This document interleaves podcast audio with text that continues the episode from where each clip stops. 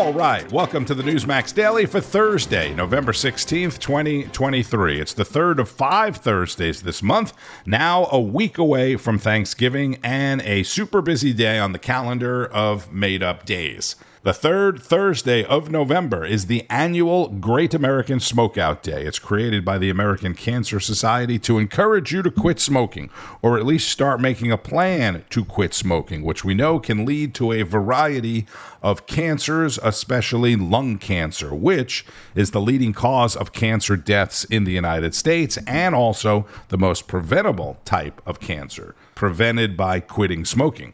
Today is also Guinness World Record Day, established by the Guinness Book. People, of course, to give hopeful record breakers a specific day to focus on challenging the records, which means there are some people somewhere doing some crazy stuff. And smoking the most cigarettes at one time is actually a record, held by a guy named Jim Mouth. The Guinness Book of World Records by Jim Mouth is one hundred fifty-four cigarettes in his mouth at once, puffing on him. He may also have the record for the biggest mouth as well. On the food calendar, today is National Fast Food Day, honoring the nineteen twenty-one opening of White Castle, believed to be the first fast food restaurant in America, or certainly one of them. The first McDonald's didn't come until nineteen forty, paving the way for the insane amount of fast food that is consumed in America today. And on Fast Food Day, you celebrate, obviously, by going and eating some fast food, which most people do almost every day. In the headlines, we have to take it right to the nation's capital, where the Senate worked until almost four o'clock this morning. On this vote, the yeas are eighty-seven, the nays are eleven. The sixty-vote threshold having been achieved, the bill is passed. The Senate voting overwhelmingly to pass the House's government funding package and avert a government shutdown. The bill now goes to President Biden's desk. The president's meeting with the Chinese president is, of course, continuing to dominate the news today. We'll get to plenty of that in a moment. But senators also worked late, wrangling with Senator Tommy Tuberville's ongoing blockade of military nominees, trying unsuccessfully to get the Alabama senator to cave in and allow nominees to be confirmed. Confirmed before the Thanksgiving holiday break. He said, quote, "I'm not holding up nominees from being approved. They can bring them to the floor one at a time, and I won't block them." Well, that's what we're doing. That is Republican Senator Dan Sullivan of Arkansas. Tuberville took up his position, as you probably know by now, a couple of months ago in response to the military allowing paid leave and providing other benefits for abortions. We will hear from Senator Tuberville, in fact, a little bit later. But over at the Democratic National Committee headquarters last night, Capitol Police had to evacuate some members of Congress after protests turned violent. An estimated one hundred fifty people or so were protesting Israel's war on Hamas. Let me say that again. Protesting Israel's war against Hamas when they were pushed back from the building by Capitol Police. Some of the protesters blaming the police for stoking the tensions. Police say six officers were hurt in the melee. One person was arrested. So the big meeting between President Biden and President Xi of China was pretty routine and diplomatic for the most part. The White House is trying to say today that Biden used stern language with Xi in private. What wasn't so routine was the Chinese president's arrival in the United States. In California. Let's get the recap from Rob Schmitt. Communist dictator Xi Jinping arriving today in San Francisco to the warmest reception possible. The full red carpet treatment into the freshly scrubbed city by the bay, coordinated by California Democrats who look at Xi Jinping with nothing but admiration.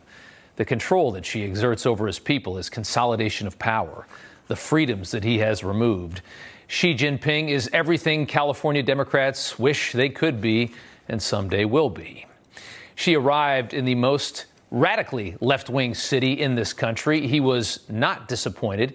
Xi's motorcade seen here on a street lined with communist flags. What a strange sight to see in the United States. Somehow our welcoming committee manufactured a pretty big support base for a communist dictator in a city full of people who fled his policies.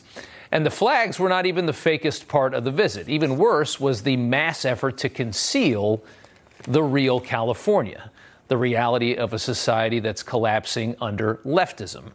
San Francisco and the state of California, in a matter of days, removed all evidence of the rapid decline we've been seeing for years now. And they reminded their residents, as governments so often do, that they are completely powerless and wholly unimportant. The city's homeless disappearing almost overnight, it seemed, shoved into corners of that city that the communists won't be able to see. Their feces and filth and needles scrubbed from the ground. And the residents who blindly vote to be treated like this, well, they certainly noticed. What about for the citizens? Like, if you don't don't just clean it up when the mayor comes, you should keep it clean for people like me who live here and pay rent here every day. What about the people who are here year round, you know, and like local, hardworking, working class Bay Area folks? Yeah, what about them? The regular, hardworking American Bay folks just trying to survive, right? Well, hopefully they'll remember how their city all of a sudden got cleaned up for other people. San Francisco does have probably the largest Chinese population in the United States, so you might think, well, the Chinese people there are happy to represent their country as its president comes to their new city, right? But isn't that the whole reason? Their communist country? Isn't that the whole reason that they're in San Francisco to begin with? All right, so as far as the meeting of the world's two biggest superpowers, starting with Jake Sullivan on the far right, who was bragging about how quiet the Middle East was days before Hamas and Iran slaughtered more than a thousand innocent Jews and launched the region into chaos. Then you have Janet Yellen, the only economist alive who couldn't see hyperinflation coming. You have Biden right there, enough said. You also have Tony Blinken running our pro-Iran State Department that's handing billions to the world's most dangerous terror regime, hoping that you can bribe the schoolyard bully to stop beating everybody up.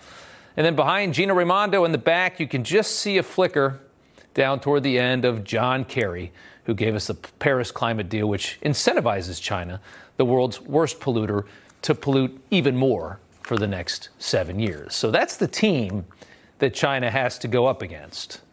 I doubt they're nervous.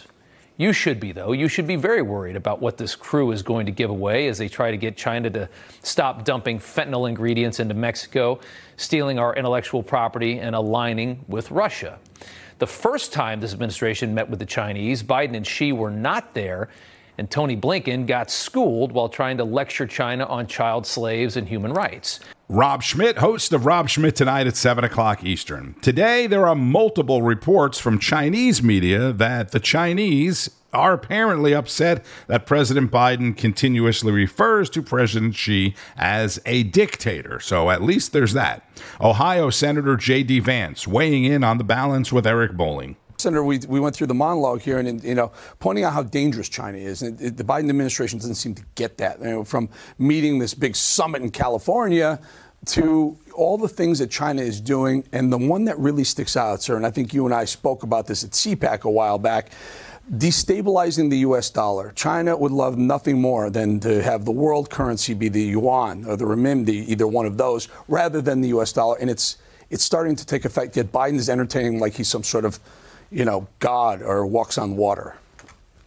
Well, Eric, that's exactly right. I mean, look, Joe Biden has done more than any other president, maybe in our history, to defl- to inflate the U S dollar, to basically destroy its value. That's why it's so expensive for American families. That's why most uh, young Americans can't afford to buy a home right now, is because Joe Biden has made the dollar worthless. Of course, this does play right into the hands of the communist Chinese. And the other thing that Joe Biden has done, Eric, is that he's really went to war on American energy. Uh, one of the great policy achievements of the Trump administration was to bring back American fan- manufacturing, to recognize that we have to make more of our own stuff. We have to make it right here in our country with American workers. Well, you can't make anything, Eric, if you go to war against American energy. It's expensive to make things. It's expensive to build things. It's expensive to manufacture steel. And it's more expensive if you make it impossible to get American energy out of the ground and actually refine it, turn it into useful products. So this is a guy who, with the one hand, says that we have to bring back American jobs, we have to support the working man. And then Joe Biden, with his actual actions, makes it harder for American companies to do business, for American families to afford to heat their homes, and for American businesses to manufacture and make things in the U S of A. If we don't go back on this guy's policies, we're going to wake up and realize we don't have much of a country a couple years down the road. You, you hit on the, the, the two words, energy and manufacturing. China is a manufacturing powerhouse. We used to be. They took it from us. They were smart. Um, but they don't have energy. That's the one thing they don't have that we do have. Instead of embracing that, the Biden administration is, is telling us not to drill our own energy. Let's go buy it from Saudi Arabia. Meanwhile, China needs it so badly. They're cutting deals with countries like Iran and Russia. Eric Bolling, along with Ohio Republican J D. Vance. And Eric Bolling, who, I remind you, worked on Wall Street and in finance before his T V career. Actually, that is what started his T V career, working on Wall Street. Eric also spoke with Florida Congressman Byron Donalds about the push to impeach Homeland Security Secretary Alejandro Mayorkas. It's just me. This is my opinion. It's not Newsmax. It's not my wife's. Not my... F- That guy is one of the most despicable people ever to hold an office of, of uh, a, a cabinet secretary position, maybe of anyone in, the, in in D C right now. The guy constantly lies. He backpedals. He lies to cover up his other lies. Congressman, eight Republicans voted to keep that man in his job. Why? Uh, well, look, first of all, Alejandro Mayorkas absolutely sucks. The man's terrible. He's terrible at the job because he's doing the bidding of Joe Biden and the radical staff at the White House and at the Department of Homeland Security. Let's just establish that for the record. I can't speak for those colleagues. I disagree with them. I voted to allow the impeachment to go forward, but I will also say that the investigation into Alejandro Mayorkas by Uh, Homeland Chairman Mark Green is ongoing to make sure all the information is, bo- is brought to the fore, because he does deserve to be impeached. He has lied to Congress, and worse yet, he has lied to the American people consistently. He is not telling the truth. He won't even give a number of what brings stress to our southern border, because he knows it is a massive cover-up by this administration. How many times has he said the border is secure? How many times has he said we don't have a problem at the border? And then when confronted with Obama's D H S secretary saying one thousand was overwhelming the system, he just can't admit it. Every time I see that guy on camera, it my, my head explodes. I'm sorry. Well, how do we get rid of him? And do we? Well, I got well, I got one. I got a better one for you. How, what has happened to the United States of America when the American people are asking for Obama's level of border crossings? I mean, think about this, because it's not like Barack Obama was setting the world on fire when it came to securing our border. But that is how bad the problems have gotten under Joe Biden and under Alejandro Mayorkas. Look, here's the reality. We can impeach him tomorrow on the floor. Will the Senate convict him and get rid of it? No, because right. The dumb Democrat senators just said yesterday to the people of Israel that the I R S agents matter more to them than actually helping Israel defeat Hamas. That's what happened yesterday on the United States Senate. So we can impeach him in the House, but we have radicals in the Senate who want this to happen. They do not want anything to change. And unfortunately for the American people, this stuff has to be defeated at the ballot box in twenty twenty-four. That's Florida Congressman Byron Donalds, a member of the House Oversight Committee and Financial Services Committee, with Eric Bolling. All right, let's go back to the Senate now. I told you it was a very late night in the Senate last night, partly due to Alabama Senator Tommy Tuberville's hold on the appointments of senior military personnel.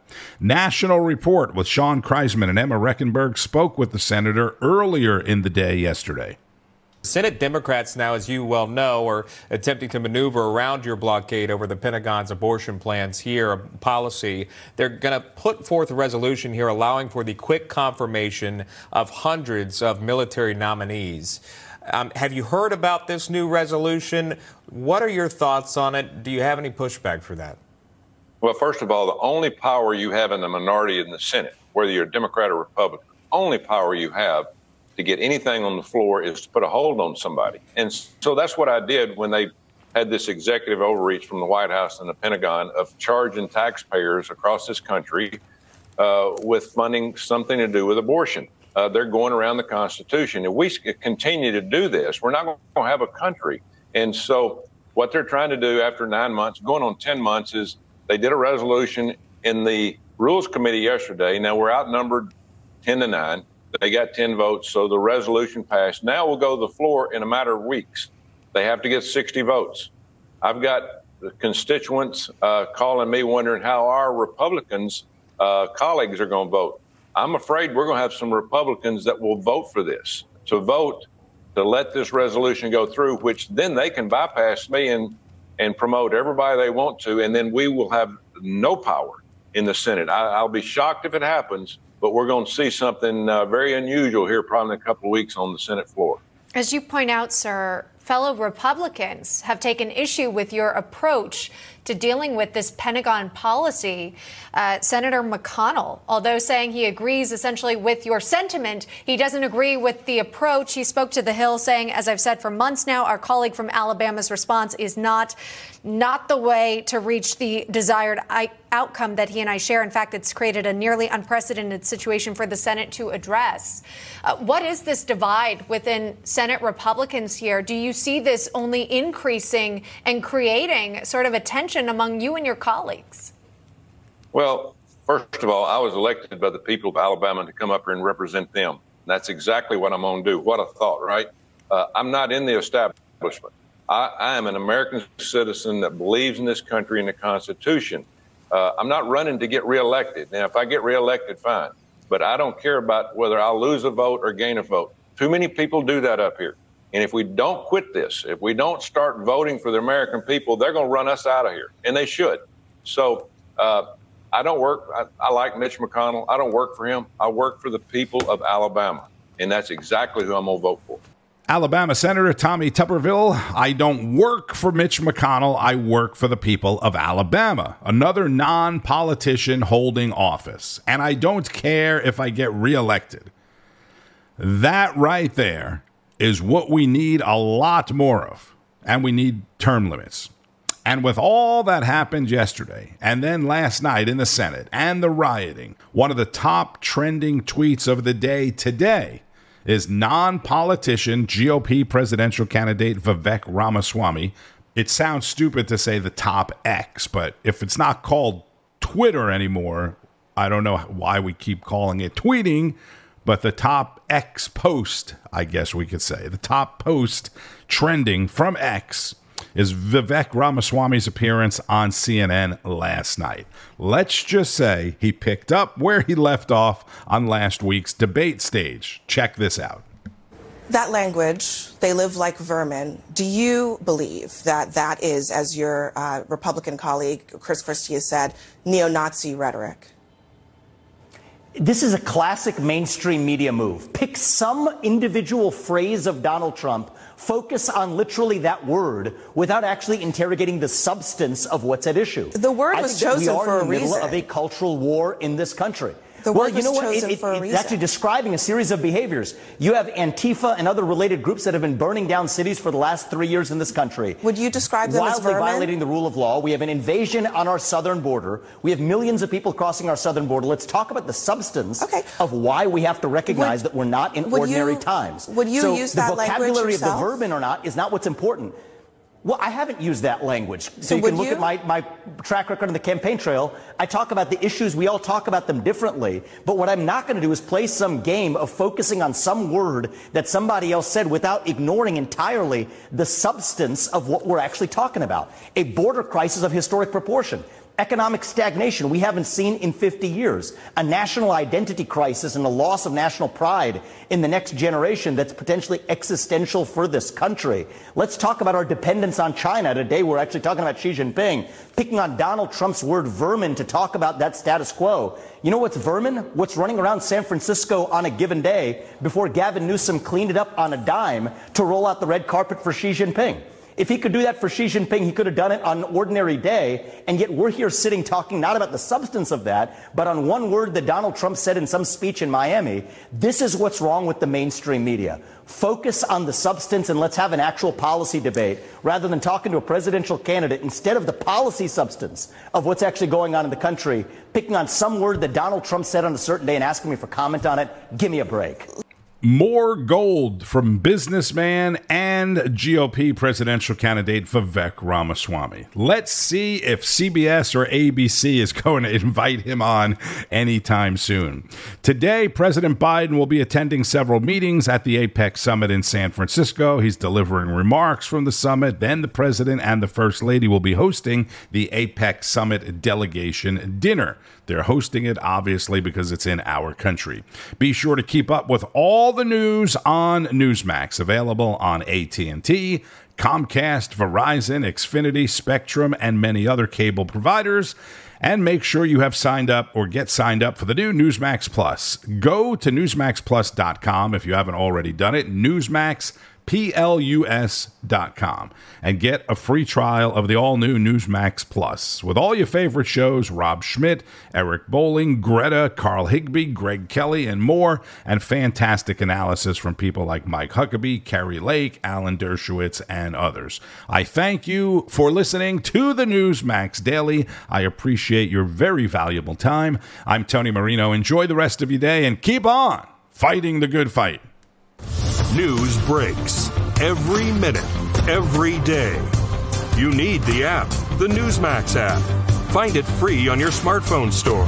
Then watch us anytime, anywhere.